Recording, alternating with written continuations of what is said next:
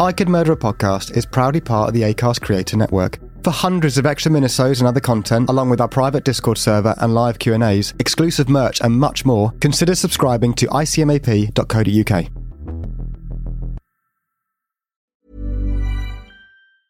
A lot can happen in three years, like a chatbot may be your new best friend. But what won't change? Needing health insurance. United Healthcare Tri Term Medical Plans, underwritten by Golden Rule Insurance Company, offer flexible, budget friendly coverage that lasts nearly three years in some states. Learn more at uh1.com. There's never been a faster or easier way to start your weight loss journey than with PlushCare. PlushCare accepts most insurance plans and gives you online access to board-certified physicians who can prescribe FDA-approved weight loss medications like Wegovy and Zepbound for those who qualify. Take charge of your health and speak with a board-certified physician about a weight loss plan that's right for you. Get started today at plushcare.com slash weight loss. That's plushcare.com slash weight loss. plushcare.com slash weight loss. Warning. The following episode contains subject matter and scenes that some viewers may find upsetting, disturbing, or unnerving. Please note, viewer discretion is advised at all times. Sit back and enjoy. First, I stripped her naked. Oh, how did she kick, bite, and scratch? I choked her to death, then cut her into small pieces so I could take my meat to my rooms, cook, and eat it. How sweet and tender her little ass was roasted in the oven. It took me nine days to eat her entire body.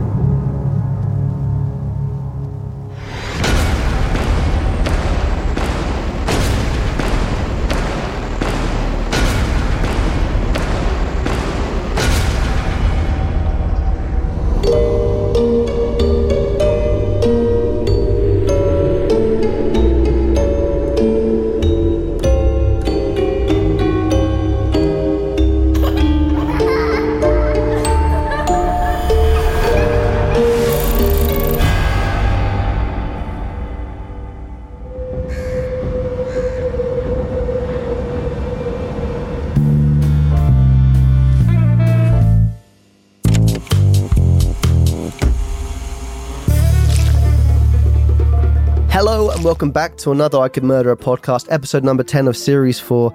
I'm Tom Norris and I'm joined by the man that sends shivers down your spine, Ben Carter. Thank you so much. I appreciate good shivers. It's Terrible shivers, the worst shivers you could imagine. But some people like them. Some people like pain, and we'll get into that. very good, very good. And spooky season, Tom, just around the corner. Any big uh, Halloween plans? But what are you going to do? Him? Halloween plans. you just did that in a normal voice or Should have done it like that. Yeah, you didn't. Spooky season, Tom, just around the corner. Have you got any big Halloween plans? Have you? What, are you up to much? You just made up a new uh, horrible creature there. I don't even know what it's meant to be. But um, big plans. Uh, we've got a Halloween special episode, which we're going to be, which we're going to be getting all spooky for. Um, Mm. Spookier than usual. But started watching a horror series on Netflix. Yeah. The Haunted House, Hill House, Hill, Mm. Haunted Mansion Hills. Sounds Really convoluted name, mysterious. Yeah. Wow. but it's good. It's good. It's good. I recommend it if you can find it. Fantastic. Fantastic. And you mentioned the uh, the vote for our Halloween episode. I think I didn't. so. Obviously, we've had an Instagram vote for our Halloween episode next week. I have a feeling if this guy wasn't this week's case, he would have been in for the running. He is probably, I'm going to say, the creepiest creep that ever creeped. Mm. In present company, that's quite a thing to say, but Thank you.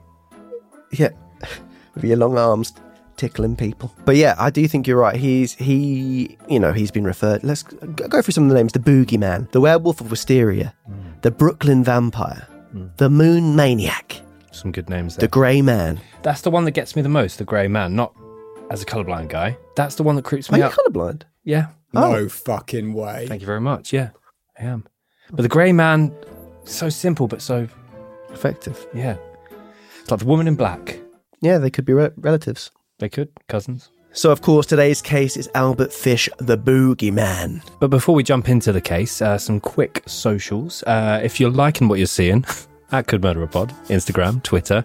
And we've got a Facebook as well. Just search I Could Murder a Podcast on Facebook and we'll pop up. We're really developing a great community over there on Facebook, Ben. So I would love you to join us on there, sharing it. Yeah, lots of lovely new names, lovely new faces over on Facebook. Uh, it, it, it warms the cockles of your heart. It really does. It sends shivers down my spine. The good ones. Yeah.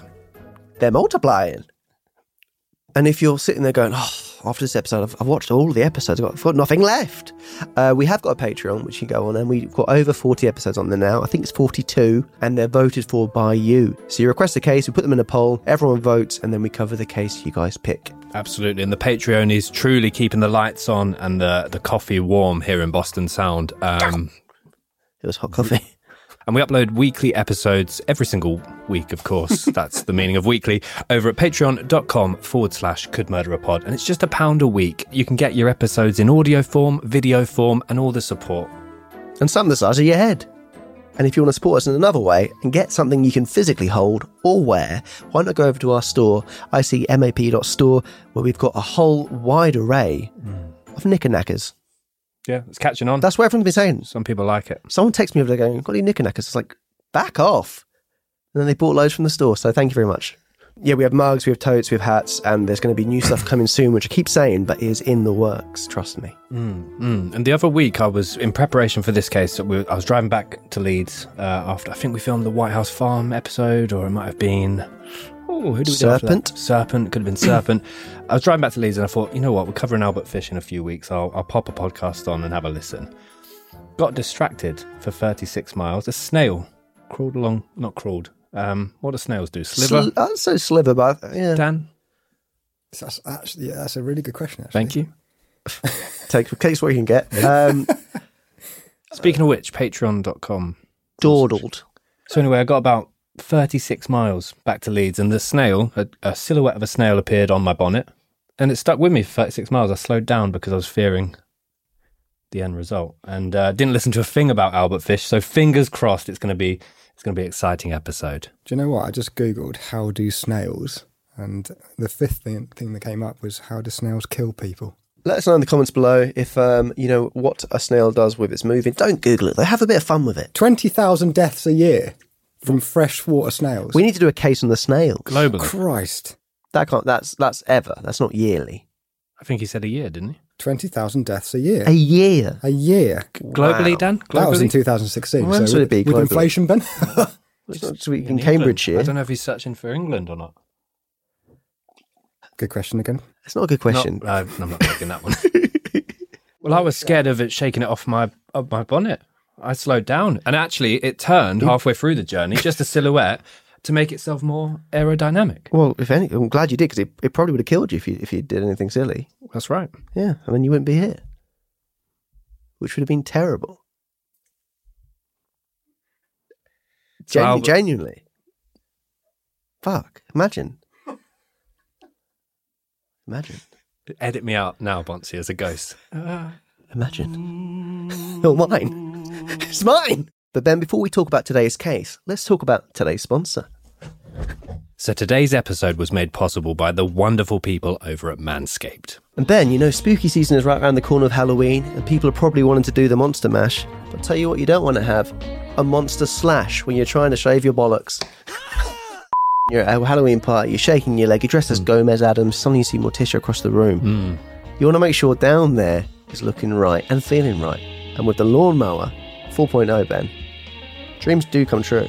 And you don't want to be a cousin Itt, you want to be an Uncle Fester. And Ben, I've been sat close to you for over a year now. Sometimes things smell a bit. They also no, no, no, no, no. So at Manscaped, Tom, you can select from a wide variety of, of different uh, shavers as well as different accessories. Yeah, for example, if you had stinky balls, If you you'd had them. Yeah, if you did. I'm not saying. No, But if you, let's just say let's just say you did. say I did. Let's say let's admit that, that there's Well- ball, ball deodorant um, for anti-chafing and also just gives it a nicer smell. Do you to a little smell? you're going to be smelling terrific. Your bollocks will smell the bollocks. Exactly what he said. That smells really good. I'm going to be the belle of the balls with this. Ben, if you're walking around the office and you're feeling a bit sluggish, maybe like, oh, something's, I don't feel quite right. The coffee hasn't hit right. Hmm. Why not have the, the crop reviver? So the ball toner, a little spray, give you a little pick me up, a little buzz, a little spring to your step, a little spring in your ball. So don't just take our word for it. Manscaped has over 2 million members worldwide. That's a load of bollocks. But it's true. So, one of Manscaped's best selling products is the Performance Package, which is the perfect package to get your package looking like the well packaged package it is. So, not only will you be helping yourself and your balls out, you're also helping these two guys out big time, and you're supporting the channel by heading over to manscaped.com and using your ICMAP discount today. You get 20% off and you get free delivery. Get that sack back on track. So use your brain to help your balls. So we'll talk about Albert Fish's childhood and see if there's any red flags to demonstrate why he would turn into such a horrible creature, Yeah. aka the boogeyman. The Moon Maniac sounds like you made that up. Me? Yeah, but I it's, on, have it's, actually but made- on, but on my notes, so you didn't make it. But I have actually come up with a name for Oh, him, but I think on. it shows my age a little bit. fucking hell, go on. The KerPlunk Killer. Oh, I have got one for him. Uh, Okay. Showing my age a little bit here. The KerPlunk. I can't do it. Why can't you do it? It's just a button, isn't it? So I have actually got a name for him. Showing my age a little bit here. If you used to play the game, it's the KerPlunk Killer Okay, because of the needles. we'll get to that. The needles. Uh, Yeah, looks like a walking, talking game of KerPlunk. Better than the Moon Maniac, in my opinion. I also think, and we'll get to this in the lookalikes, I could probably cast him better than the films that have been made about him. But I have two lookalikes. So one I think is very good. The other one I think is it's very it's a wild shot, but I've actually photoshopped it to show you because I think Wow. because I think it, you wouldn't think it until I show you the Photoshop. It might change your mind. So there you go, audio listeners. If that's not a uh, a little teaser to get involved in some of the visual stuff, then why not check us out on our, our YouTube page? A lot of people liked your shirt last week. Did they actually? Mm, Obviously, I've been driving down and I missed all the comments, so yeah. they liked it. Well, there's a lot of uh, great comments of people who didn't like it or thought it was again like me interesting, but other people actually said nice things about it. So Wow, thank you so much. everyone's so different. yeah, which is great. And that's why this world is a wonderful place. But should we get into the case, Ben? yeah, an interesting case. Sorry, I was running out of breath when I started talking. Can we put that as like just a teaser about this case? Yeah. Make people to watch it. Yeah. It's an interesting. Hey. One quote I saw about Albert Fish as we were preparing for the case: before anyone had done anything, Albert Fish had done everything.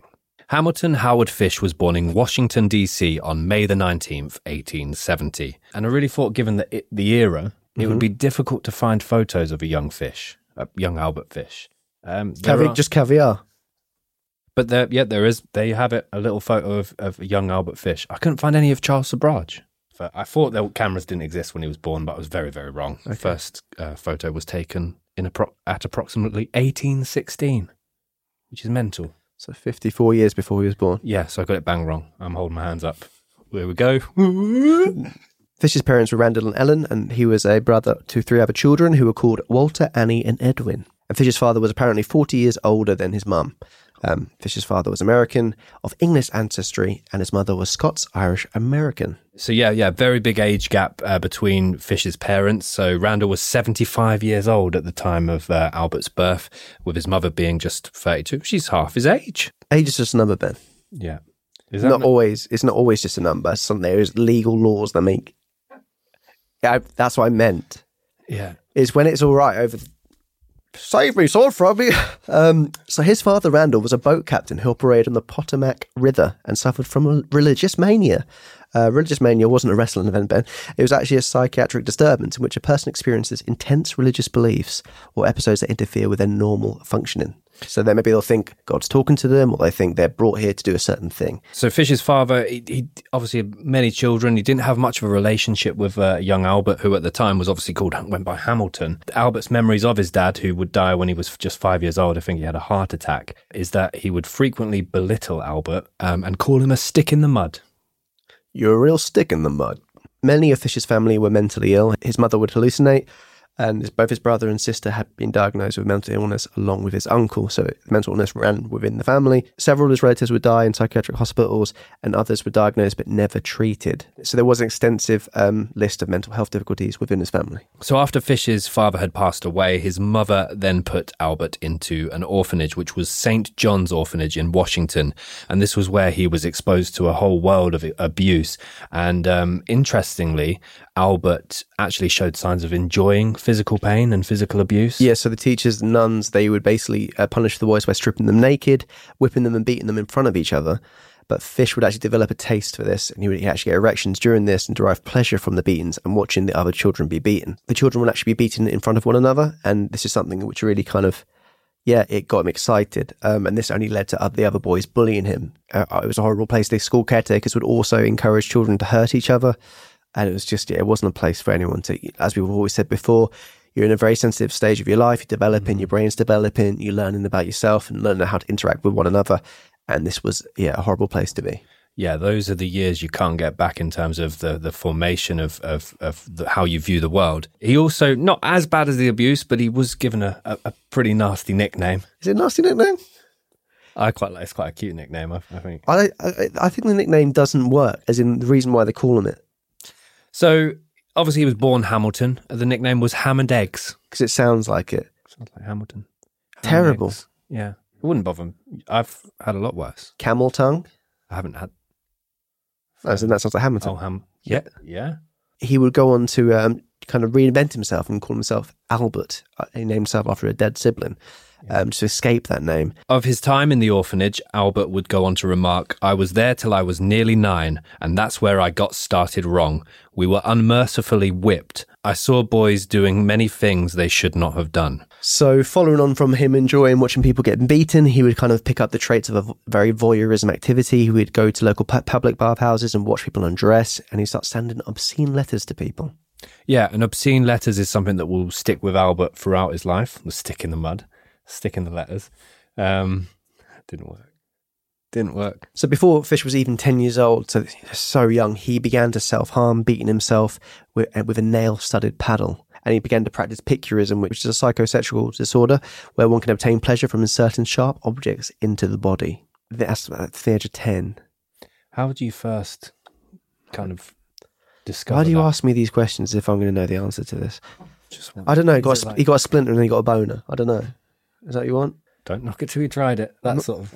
I've had a splinter. I didn't get one.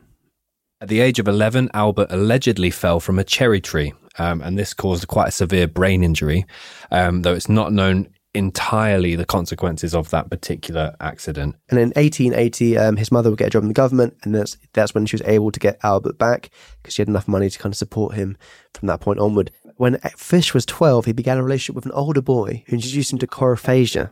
Ben, do you know what that is? I've watched a G.G. Allin documentary, so that's when I've been exposed. I didn't want to answer too quickly and say, yes, I know what that is. Um, so I didn't. Um, I've watched a G.G. Allin documentary where I was exposed to that word, subtitle.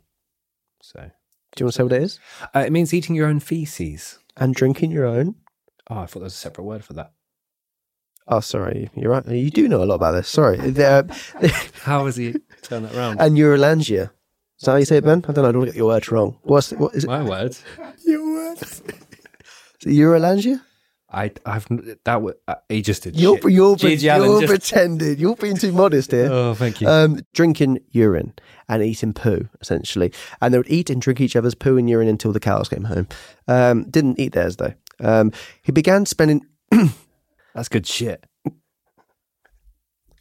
So, yeah, i i all in all, uh, I think a lot of red flags Mm. planted here. Here's the thing, though. Did everyone from that orphanage and everyone in Fish's extended family go on to do what he did? No.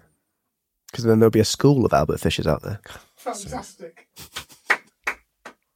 No, I know exactly what you mean. And it does affect people a different way. But I guess the history of mental health problems in his family, all these things happening around him, him meeting the wrong people, like you said, falling from the cherry tree, perhaps hitting his head, all those things together were the ingredients to what we're going to go into create, create a monster.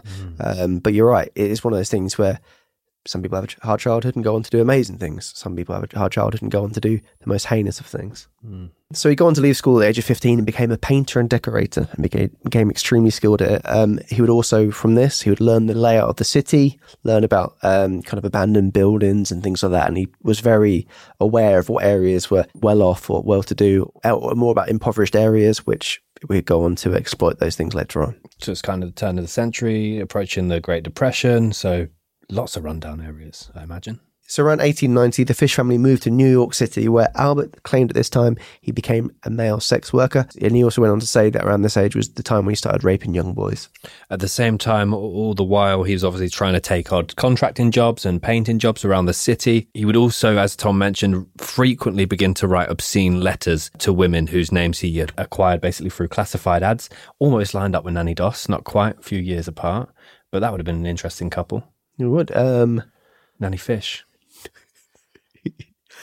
Nanny Fish is a good name. or Albert Doss. Well, she kept a double barrel Dosh fit. Nanny Doss Fish. Nanny Doss Fish. Sounds like a restaurant. What does Nanny make? Nanny Doss Fish. Don't eat it, though. Don't eat it. Or a bowl of coffee on the side. over the next decade, really, Fish would basically make ends meet with painting jobs, but also work, you know, sex work on the side. So in 1898, Fish's mother arranged for Albert to get married to Anna Mary Hoffman, who was nine years his junior, so a slightly smaller age gap than uh, his, his parents. Um, I feel like this might have been something where his mum probably noticed a few warning signs with Albert and thought, you know what we'll do? We'll get you a nice, a nice wife. Let's get you settled down. And it couldn't have had a more opposite effect. Uh, they would have six children together uh, Albert Jr., AJ, Anna, Gertrude, Eugene, John, and Henry. Good set of fish. Great set of fish. I slightly thinking Nemo would be there.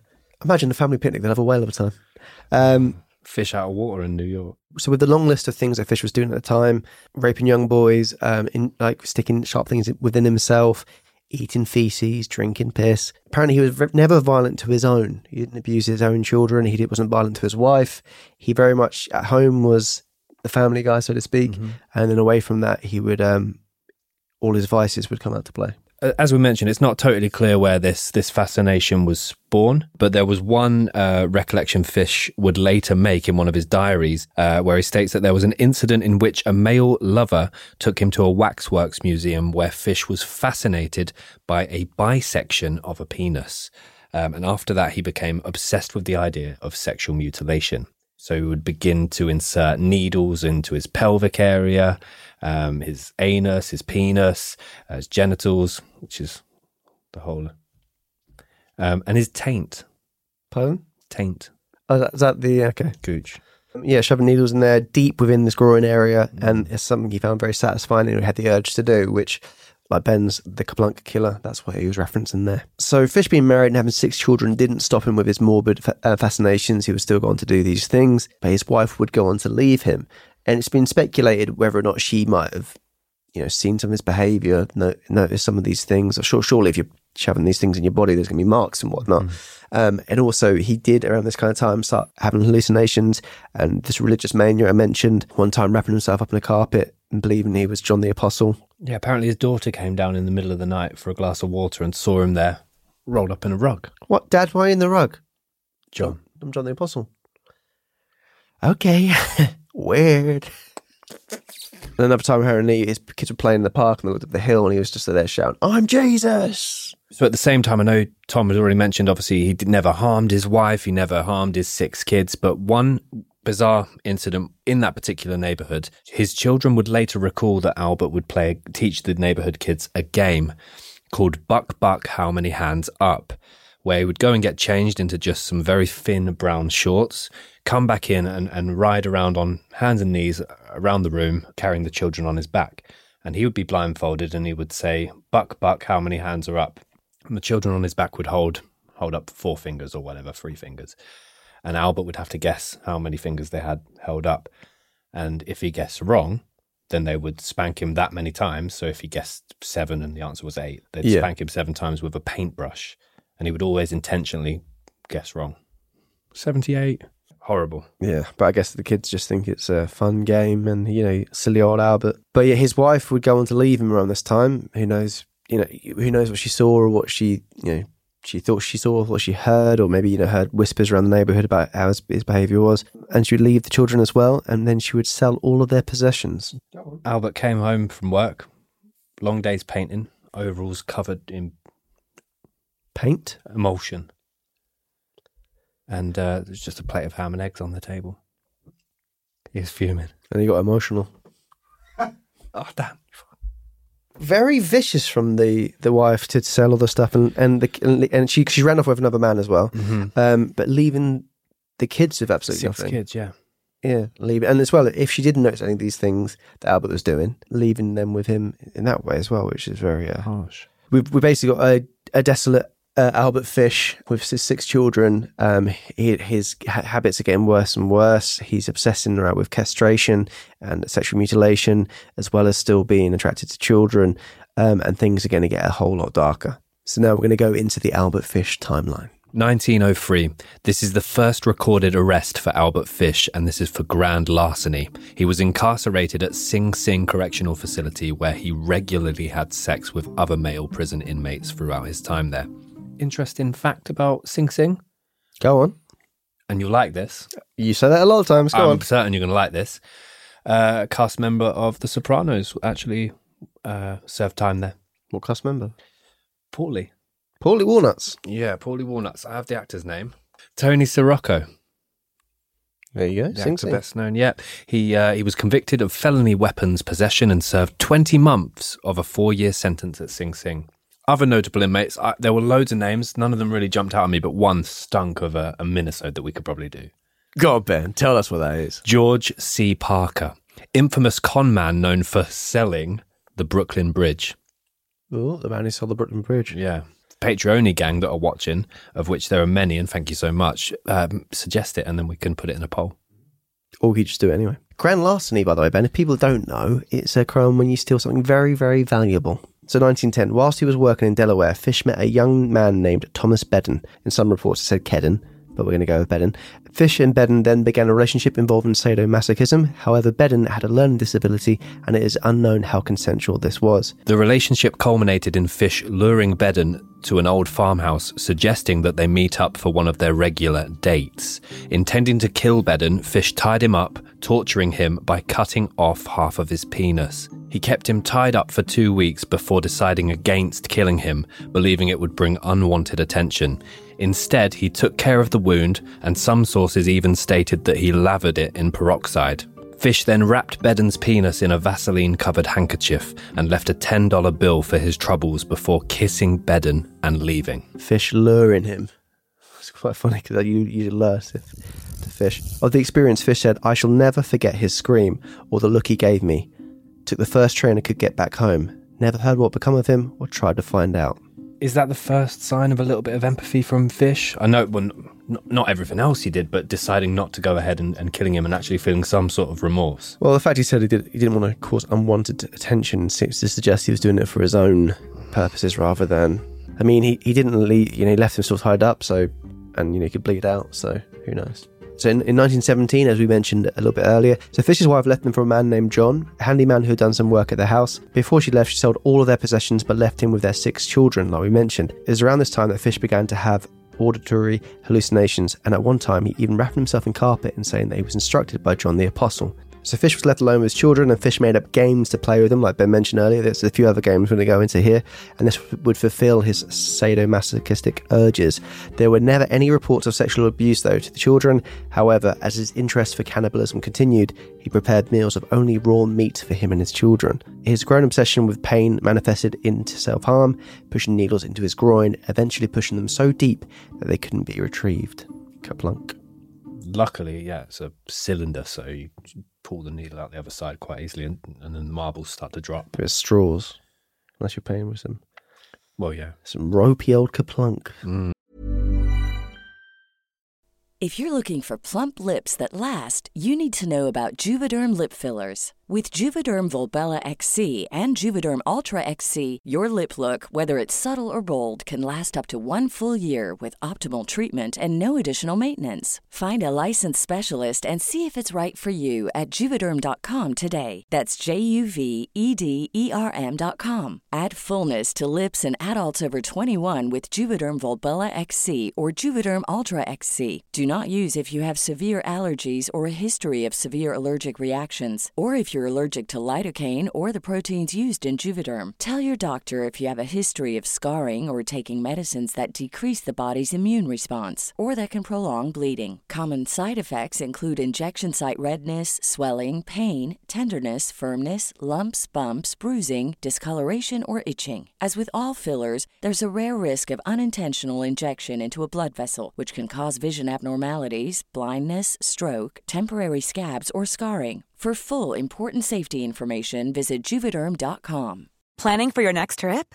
Elevate your travel style with Quince. Quince has all the jet setting essentials you'll want for your next getaway, like European linen, premium luggage options, buttery soft Italian leather bags, and so much more. And is all priced at 50 to 80% less than similar brands.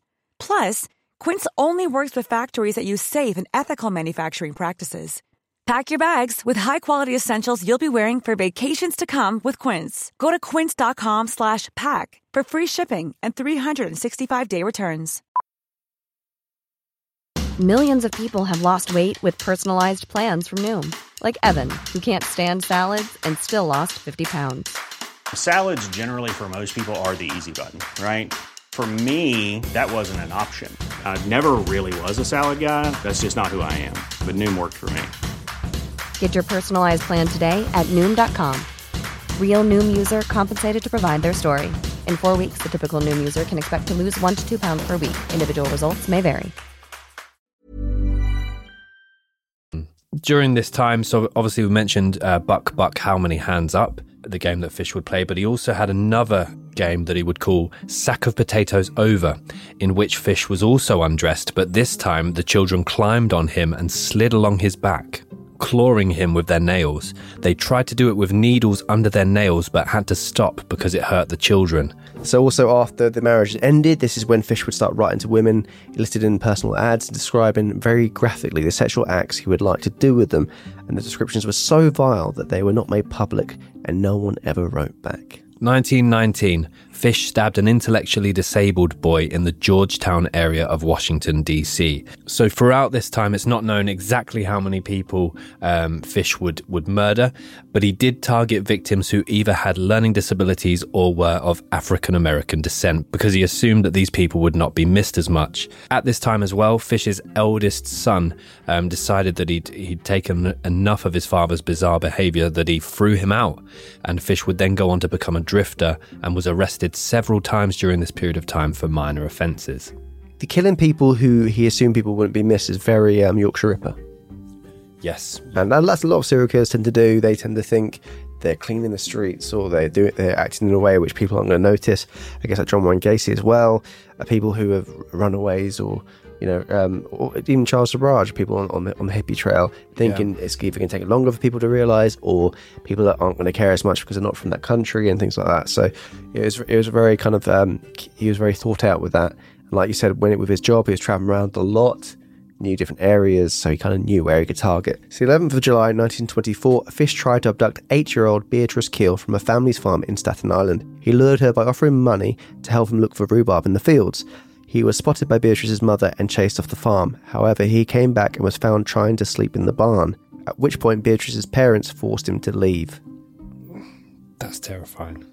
So, 15th of July 1924, Fish abducted, sexually assaulted, and killed Francis MacDonald. Francis was last seen playing on the porch with his mother, who saw a grey man on the day that her son went missing. She would later go on to say, he came shuffling down the street, mumbling to himself and making queer motions with his hands. So, um, a lot of people would allege that Fish would regularly clench and unclench his fists while he was walking, and also walk with a bit of a hunch. I saw his thick grey hair and his drooping grey moustache. Everything about him seemed faded and grey. Fish kidnapped Francis from a park and beat him before strangling him. He hung Francis from a tree. He had wanted to also castrate him, but the area wasn't secluded enough and he feared being caught if he took too long. Francis' body was found in the woods near where a neighbour had seen Francis and an old man going earlier that afternoon.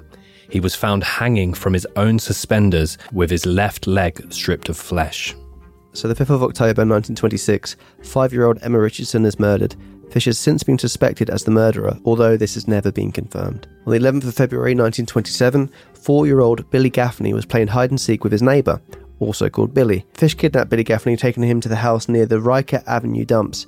He stripped Billy naked and tied him up, gagging him with a dirty rag. He left him overnight, burning Billy's clothes at the dump on the way home.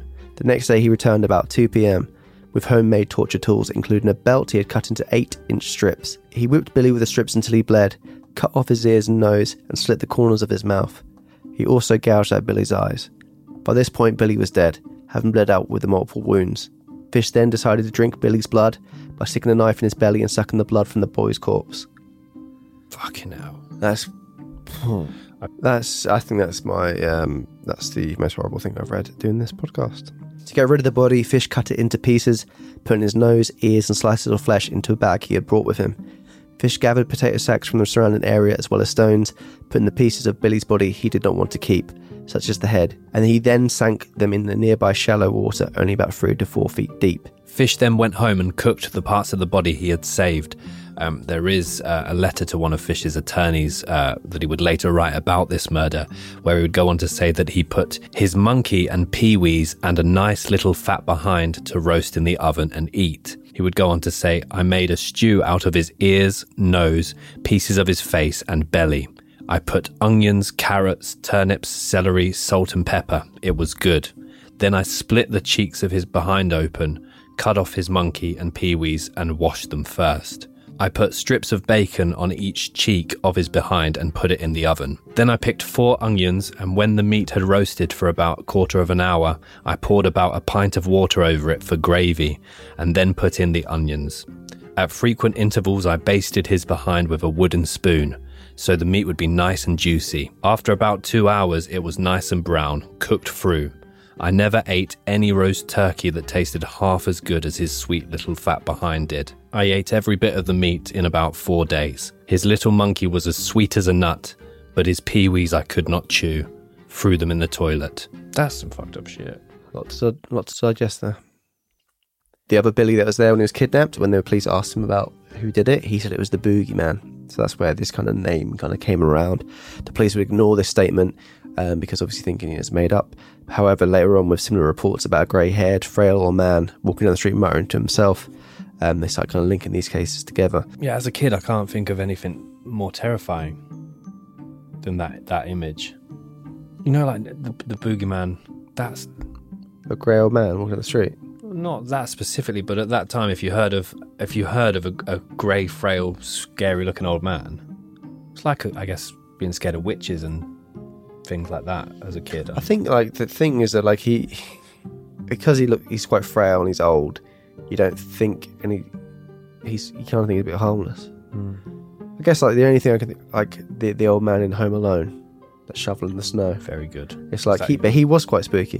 So in 1927, 12-year-old Yetta Abramowitz is murdered. Fish is likely the killer. Shortly after this, Fish attempted to test his homemade implements of hell on a child he began molesting named Cyril Quinn. Quinn and his friends were playing box ball when Fish asked them if they had eaten lunch. When they said they had not, he invited them into his apartment for sandwiches. While the two boys were resting on Fish's bed, they dislodged his mattress, and underneath was a knife, a small handsaw, and a meat cleaver. They became frightened and ran out of the apartment. That's just very good fortune that they dislodged that. And 3rd of June 1928, Edward Budd, an 18 year old boy living in New York, placed an ad in the New York World that read Young man 18 wishes position in country.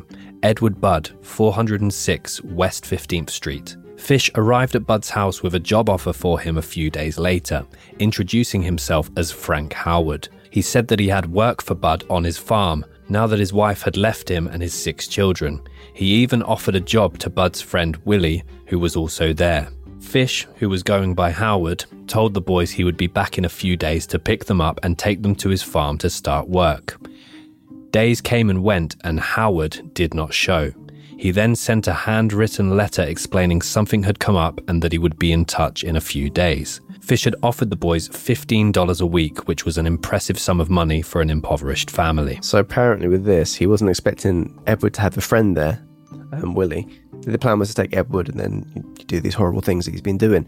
The thing about this is just it's just very different. Is obviously he's a lot, lot older. All the mentions that we see is the grey man, a frail old man. So an 18 year old young man up for farm work, you imagine quite fit and healthy.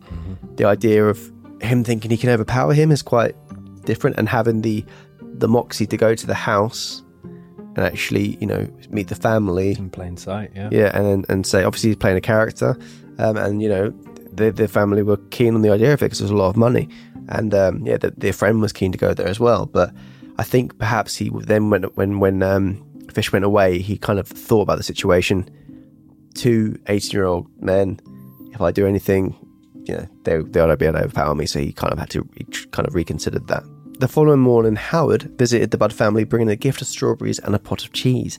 They invited him to stay for lunch. He then noticed the youngest Budd, Grace, and then thinking on his feet, uh, Fish would go on to say about there's a birthday party that he needs to attend to before he could take the boys to the farm. He, then he asked if Grace could come with him, explaining that it was a child's birthday and, you know, you should be able to make friends and meet people. So he kind of sold the dream to them. Obviously, the family here, you could kind of argue they're letting their daughter go with someone they don't know, uh, quickly agreeing. But this was a man who essentially was their savior, someone Yeah. that's coming into their life who's going to make them, you know, earn a lot, a lot of money for the kind of work. So they're kind of keen to please, and he seemed very sweet. He brought them gifts. He, they thought, yeah, he's a wealthy to do, uh, to do man. And a lot of desperate people at that time willing to do a lot of, you know, anything for money and to put bread on the table. Um, so they view him as somewhat of a savior. And this is before Stranger Danger, anything like that, long before that. Although I guess there's also this rumor going around town of, of the Grey Man or of the Boogeyman. But I think as well that's um, yeah. Again, people hearing the boogeyman. If you're if you're a parent hearing of that, you're just going to think it's just childish whispers, really, aren't you? So Grace wasn't taken to a birthday party. Uh, he took Grace to a train station and bought her a one-way ticket. After the ride to the countryside, Fish took her to an abandoned house which he had picked out on a prior abduction. He told her to stay outside where Grace picked wildflowers. He, he went inside and took off his clothes, not wanting to get blood on them. Fish then called her inside and hid in the closet. He burst out when she entered the room, making her cry, and she tried to run downstairs to escape. Fish grabbed her and threatened her to behave or he would tell her mother. He stripped the 10 year old naked, all whilst she was fighting him, kicking, biting, and scratching. He then choked her to death, also cutting her into pieces. When he ate her, he noted how sweet and tender her little ass was roasted in the oven. It took him nine days to consume her whole body. He claimed he'd never sexually assaulted her. Apparently, when Grace didn't return that evening, the Budd family reported the disappearance. However, the police were now looking for a wealthy man named Frank Howard. And this is the thing, a lot of the cases we've covered recently, including some of the ones we've done on Patreon, we're only able to go off the perpetrator's re- recollection of events.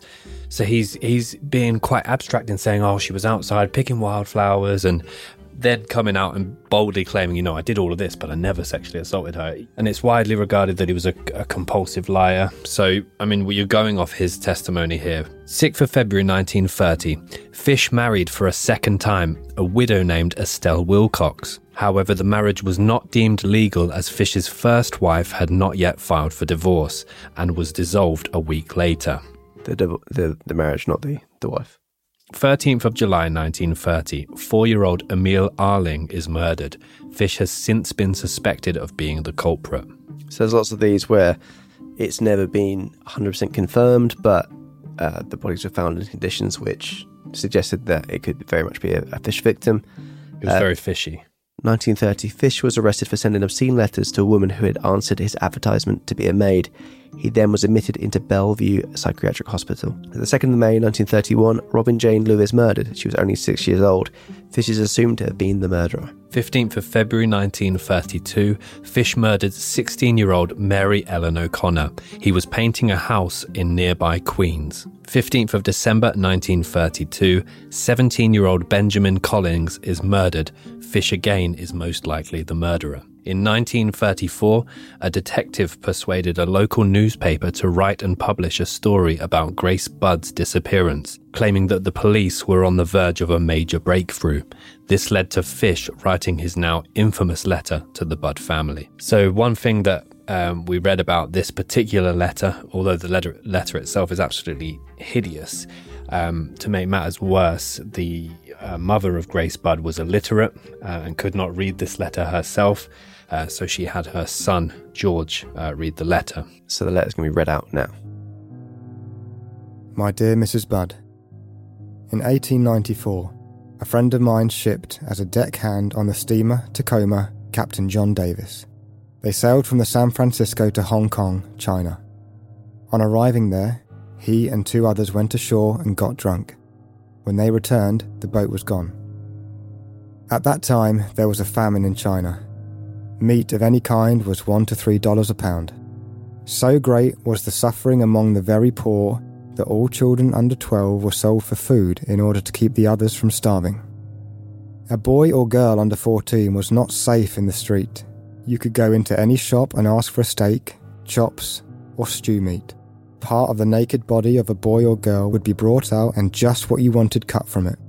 A boy or girl's behind, which is the sweetest part of a body, is sold as veal cutlets, brings the highest price. John stayed there so long he acquired a taste for human flesh. On his return to New York, he stole two boys, one seven, one eleven. He took them to his home, stripped them naked, and tied them up in a closet, and then burned everything they had on. Several times, every day and night, he spanked them, tortured them, to make their meat good and tender. First, he killed the 11 year old boy, because he had the fattest ass and, of course, the most meat on it. Every part of his body was cooked and eaten except the head, bones, and guts. He was roasted in the oven, all of his ass, boiled, broiled, fried, and stewed. The little boy was next.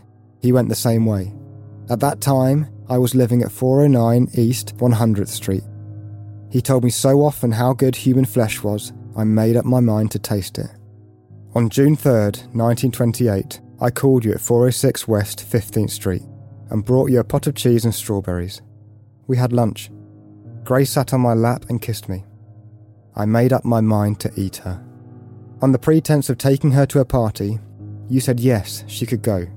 I took her to an empty house in Westchester I had already picked out.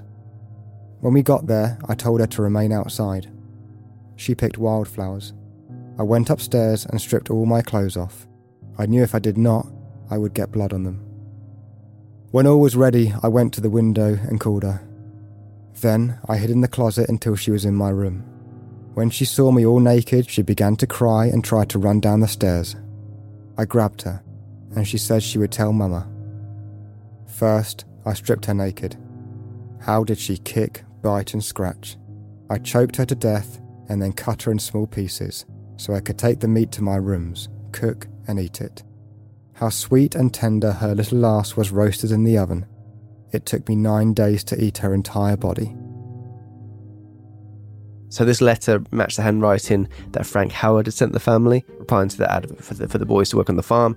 Um, and after reporting this note to the police, they then launched an investigation. The letter was found to contain an emblem of the New York Private Chauffeurs Benevolent Association, or the NYPCBA for short. A janitor came forward to admit that he had taken some sheets of paper from the NYPCBA and left them in his old rooming house. The landlady at the house was able to confirm that an old man matching the description lived there for two months and had only checked out a few days earlier.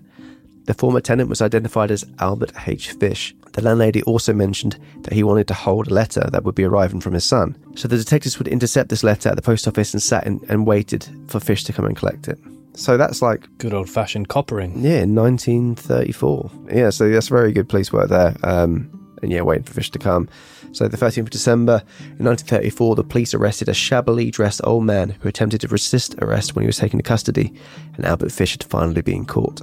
Whether he was going out working as a painter and decorator, whenever whether he was travelling, he would constantly walk around with razor blades in pockets. And apparently, at the scene of them trying to arrest him, he very quickly pulled out a a razor blade, but I think he quickly realized with it being fully grown men instead of children this time, that he was going to, you know, no, in no fit state to contest any, any kind of fight, uh, so immediately surrendered. Throughout his questioning, Fish confessed to various murders to law enforcement and psychiatrists. Mr. Fish described how he wanted to lure Edward Budd and his friend Willie to his farm to kill them. However, once he had laid eyes on Grace, he changed his mind and decided he wanted to kill her instead. Police were then able to locate the remains of Grace based on his confession. He also discussed the details of the murder of Billy Gaffney, describing how he tied him up and beat him. His attitude was not like those of people with psychosis. He was calm and reserved, which was out of the ordinary. He confessed that he wanted to inflict pain and have pain inflicted on him. He preyed on children, mostly boys. He had a compulsion to write and send obscene letters. When asked about his crimes, Fish explained, What I did must have been right, or an angel would have stopped me, just as an angel stopped Abraham in the Bible. Yeah, that's one of the things I remember in the research doing for this is like that the idea of because he's doing God's work or you know he's he his religious mania that we mentioned earlier, the idea of oh everything I'm doing is right because an angel would stop me if, if it was so wrong.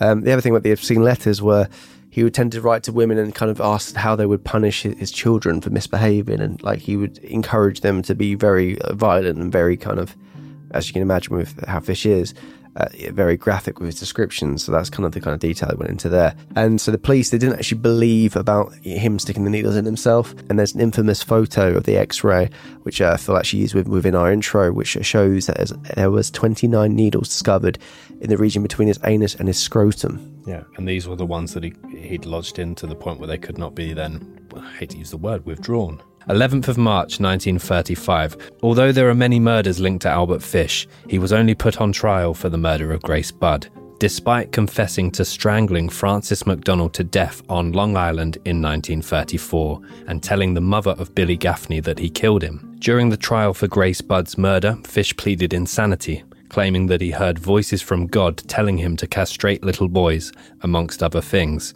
During the trial, the district attorney read aloud Fish's letter, Fish made no attempt to deny that he was the author of the letter, nor did he deny that he killed Grace. So those in the court were unprepared for the stomach churning testimony of the main defense witness, Dr. Fredric Wertham, a psychiatrist who examined Fish at length. It was so bad that the judge ordered the courtroom cleared of women before allowing Wortham to give the testimony. He said that gradually, as Fish began to open up during the interviews, came the confession of his cannibalism. The psychiatrist said he definitely told me that he ate the flesh of Grace Budd. So he, he, he linked eating the flesh like to communion, so like eating the body of Christ. So he had all this kind of links to why it was fine he was doing it and all this stuff. But I don't think in communion you make it into a stew. After a 10 day trial on March 22nd, after one hour of deliberation, the jury concluded that Fish was sane and guilty of murder. The judge said in the case, there is a presumption of sanity. The proof briefly will be that this defendant knows the difference between right and wrong, and that he's legally sane and should answer for his acts ultimately determining that Fish was sane enough to understand his actions, delivering the decision to put Fish to death by electric chair, a fish fry. Fish's reaction was surprising. He displayed momentary disappointment, replaced almost instantly by excitement, saying, What a thrill that will be! If I have to die in the electric chair, it will be a supreme thrill. The only one I haven't tried. Then his mood shifted again and he mumbled, But it wasn't the right verdict. I'm not really sane, you know. That is, that's, that sounds like that's just made up, isn't it? 16th of January 1936. Fish was put to death by the electric chair at Sing Sing Correctional Facility. His last words before the switch was pulled was apparently, I don't even know why I'm here. It took two attempts to kill him. Some assume that the first attempt failed because the device was short circuited by the many needles that Fish had inserted into his groin over the years. He was pronounced dead at 11:06 p.m. and buried at the prison cemetery. So, just thinking there, you said KerPlunk earlier. With the amount of things in him, he could probably play Operation. There's a spanner in his kidney. So obviously, Fish is gone. Fish is no longer with us. He's dead. Yep. As as clarified in the timeline. One thing that he also did, as well as the inserting of needles, mm-hmm. was soaking cotton in alcohol, inserting it up his anus, and then setting fire to the cotton Mm. to then go in, inside of him. Making him a human lantern. Human lantern. I've seen a lot of videos recently. What? Bear with me. Of people going to those um, bars where they put like shots in your mouth and then set your mouth on fire. And I've seen just I've I never haven't seen, that. I've seen the put on the head. Never shit Oh, your they- mouth they- on fire. They tip a load of um, Yeah, I've seen that as well. Yeah. Yeah, uh, but it always goes wrong. They either dribble some uh, some liquor down the side of all their face, them, goes yeah. all over them, and they can't put the fire out. Liquor, yeah, alcohol, soaking cotton in alcohol, placing it, uh, not placing it, inserting it in, into himself, and then lighting it on fire. Would you not So light it up before? Ben, if you were to do it, would you light it before you put it up? I'd be It worried would that, stink. that would rush. That would stink. Fuck. It would stink if anyone did it. yeah, but we all know. And with your gas, I'd be picking up pieces of you around the neighbourhood. Yeah, Sorry, Mrs. Jackson. this is his little. I am for real. That kind of thing could could kill you. Don't do that. Yeah. Don't do that. See him with in an episode of Jackass. So Fish was suspected of committing at least five murders during his lifetime. He confessed to three of those, um, and and police were actually only able to uh, uh, convict him on one of those, which was Grace Budd. However, he would confess to stabbing at least two other people. Very famous uh, quote. There are many famous quotes actually from Albert Fish, but one in particular is that he once boasted he had a child in every state and at one time believed his number of victims was about 100. However, it's not known whether he was referring to rapes or cannibalization, and it's not known also if he was being truthful when making this statement. It's even speculated if he meant fathered as well. See, Fish was a keen writer, as we know from all those disgusting letters and obscene letters he sent, and also uh, kind of some diary entries. And Fish's lawyer had the possession of these notes as well. And he would go on to say, I will never show it to anyone. It was the most filthy string of obscenities that I've ever read, which, yeah, I can only imagine the kind of things he was writing. He was also the oldest prisoner to be ever executed in Sing Sing at the age of 65. Oh, he looked older than that. He wasn't good for 65, no. Mind Um, you, he'd lived a life. Um, no, wait. That wait, sound- wait, wait, wait, that wait, wait, sounded wait, like- Fucking Yeah, hell. I didn't mean That that. sounded jealous. No, um, He lived, he lived, No, you say sorry. he lived the life. he was a, tr- a well-traveled man. you said he lived the life. No, I didn't say the life. You're mishearing me. I said dunno, it sounded he like- lived a life. You went, boy, he lived the life. I think that's how you said it. Wow. Interesting. No, but he, he did not look good for 65. Was That's a bit harsh, isn't it? I'm not checking. No, he looked horrible. And he was horrible. So judge his book by his cover. Ben, um, a little bit light relief here. There's 10 tracks um, written about fish and the situation. So uh, I'm going to tell you the titles of these and the artist's bio. So feel free to make a horrific playlist for yourself, maybe because Halloween's coming up or whatever. Um, so there is. Coming in at number 10 is Exhumed with Instruments of Hell. At number 9, Tyler the Creator with Fish. Coming in at number 8 is Macabre with Mr. Albert Fish. Brackets was children your favourite dish. Ooh. Coming in at number 7 is Macabre again with Albert was worse than any fish in the sea. That is one of the worst. That's the kind of thing that. No, nothing. And no, coming in at number 6 is Macabre again with Fish Tales. Coming in at number 5 is Church of Misery with The Grey Man, Albert Fish.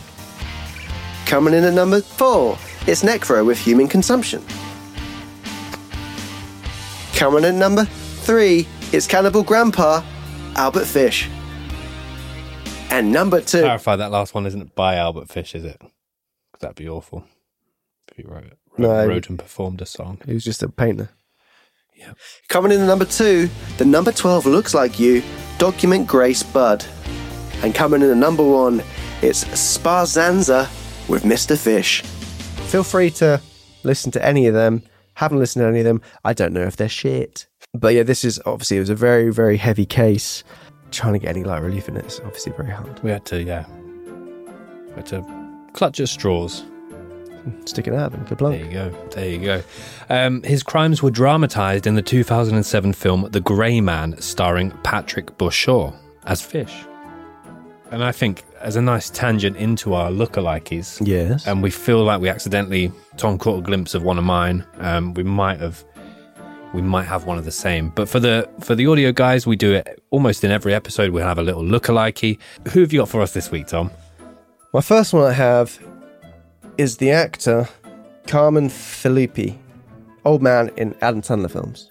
Yeah. That's what I searched. Yeah, yeah, Carmen Filpi. Um, I, I remember him as um, the old man in the wedding singer that tries to stick up for Adam Sandler, and he I used to be a lot stronger. A similar look to Carmen Filpi. I've gone for Patrick Cranshaw, who is best known for playing Blue in Old School. Uh, You're my boy, Blue. Similar to Carmen Filpi. If you put them next to each other, you'd think they might be related. Yeah, I can see that. And my final one, Cricket from It's Always Sunny. I think uh, Cricket would play a really good Albert Fish if you put some aging makeup on him. Makeup. Makeup on him. Yeah, I can see his eyes. It's the yeah, eyes. it's the eyes, yeah. And the mustache. Yeah. Um, my one, which I think everyone's gonna say is a terrible shout, but then I've edited it to see. Is this the Photoshop one? Yeah, is Mike Dean. And so that's the picture there. It's not good. Mike Dean's face. And it looks like that. It's not too crazy from. Oh, side by side. Not bad, not bad. The eyes aren't as sad in Mike Dean. No, but it's the, the There's something about face it. is yeah. His It's like- face goes more outwards. It's a as well bit at the top. more like, yeah. Yes, that's a good shout Um, actually. Take it back. Face like a what's it, Mike Dean. So yeah, I, I'm not sure about that, but I think, but I think to be fair, the, the Carmen one is is, is yeah, good. I've got one more. I've just scrolled down and he was there. It made me jump. um, the guy that plays Jigsaw, uh, Tobin Bell. He would play a good one. And that was the case of Albert Fish, the Boogeyman. Yeah, dark one this week. That was arguably in the timeline in particular. Ugh, some, Some of the darkest things I've ever read, Ben. Horrible. And it gave producer Dan a light head at one point. Yeah. Which, I mean, it's quite late. And uh, he's had a coffee. You but um, it, yeah, very, very dark case indeed. And next week it will be the case that you guys picked, which we're we're buzzing to do, I imagine. very buzzing. So at the current time, there hasn't been a vote yet, but I imagine you guys haven't failed, hasn't picked something terrible, right? Because if you did, nah, I'm sure you smashed it. And guys, don't forget to follow us on our Instagram. It is at Could Murder a Pod, and on Twitter. And if you search roughly the same thing on Facebook, it will come up, and you can join the great community over there. As well as that, we have got a store, which is icmap.store. Um, go over there, grab your mugs, your stickers, your tote bags, your, your badges. We've got the lot. Or if you if you can't pick, get a bundle because that has one of everything. You're picking the lot. Yeah. less clicks and you save some money. And we also have a Patreon where we've got lots of minisodes over there. Work roughly works out a quid a week, and you're getting a new episode every week. So if you want to support us over there, then thank you very much. We're going to be doing some exciting things over on our Patreon page uh, over the coming weeks. So if you simply can't get enough, then now's the time to get yourself a little slice of the Patreon pie. And another quick thank you to this week's sponsor, Manscaped. Don't forget to go over there and use the code ICMAP to get 20% off and free shipping at the Manscaped website. Your balls will thank you. Thank you. That was Ben's balls. Mine are, Thank you very much. Fat. Big Fat balls. balls. You feel fat balls. Mine sounded quite cute. Pathetic. Do it again.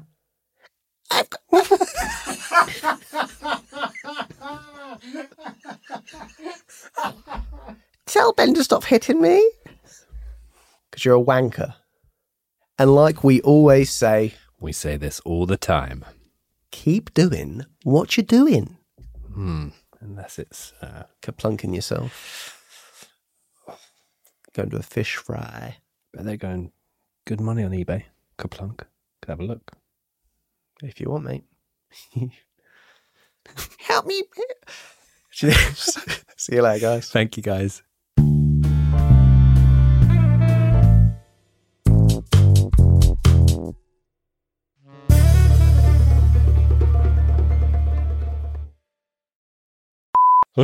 It's Top's balls here.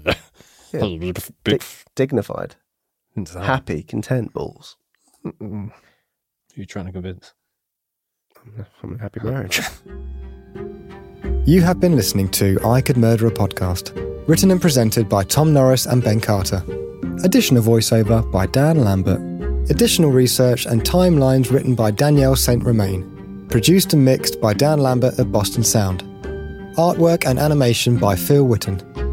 Theme song by Alfie Indra. If you've enjoyed this episode, please remember to subscribe and leave us a five star review. Follow us on Instagram and Twitter. Just search at Could Murder a Pod. For additional and exclusive content, please check out our Patreon page at patreon.com forward slash Could Murder a Pod. And don't forget to tell all of your friends.